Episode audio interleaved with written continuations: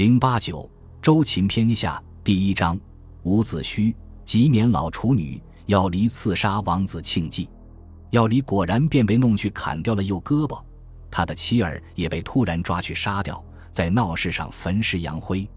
这一惨烈的戏剧性的表演果然轰动了全国，到处都在传扬着要离得罪吴王的话头。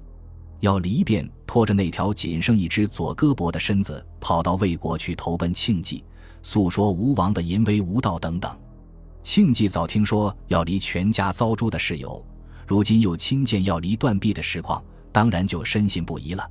要离新从吴国来，自诩深知吴国的内情，而庆忌手里还掌握有一部分能攻善战的军队，常怀复国报仇的野心，两方面的因素凑合了，于是庆忌就听从了要离的献策，带着军队乘船东下去进攻吴国。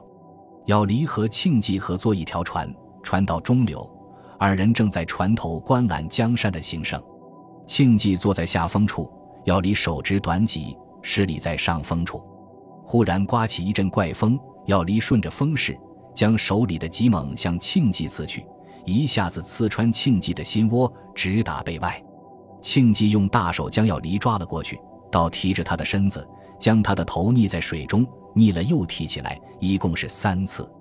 然后将他像抱孩子似的抱在膝头上，笑看着他说：天下岂有这样的勇士，竟敢把刀子动在我的身上。左右侍从纷纷举起戈戟，要来斩刺要离。庆忌摇手说：他确实是天下的勇士，不能在一天当中就杀掉2个勇士，放他回去吧，经表他这份忠心。说着就把要离从膝头上推了下去，自己用手拔出胸窝上的短戟，登时血流如注，便颓然倒在船板上死去了。船到江陵，众人要想遵从顾军的指命，释放要离登岸，要离却闷坐在船舱口，用仅余的一只手支着下巴，似乎在想心事，不肯动身。人们催着他说：走啊，为什么还不肯走？要离站起身来，脸上流着泪，沉痛地说：我想我干了些什么蠢事啊，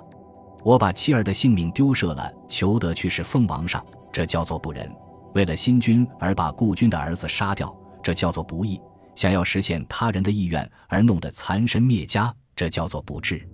有了这3般过恶，我还有什么心思和脸面存活在世间呢？说完这一番话，就纵身一跳，跃进江中。船上的人手忙足乱，把他捞救上来。要离微微睁开眼睛说：你们捞救我干什么呢？船上人说：你回国去可以拿到绝路的奖赏呀。要离惨笑了笑说：我连世家性命都不爱，绝路对我还起什么作用呢？猛然夺过一把佩剑，先砍断自己的双足，然后自刎而死。这样一个小小的浪花就在时代的急流中无影无踪地灭没了。本集播放完毕，感谢您的收听，喜欢请订阅加关注，主页有更多精彩内容。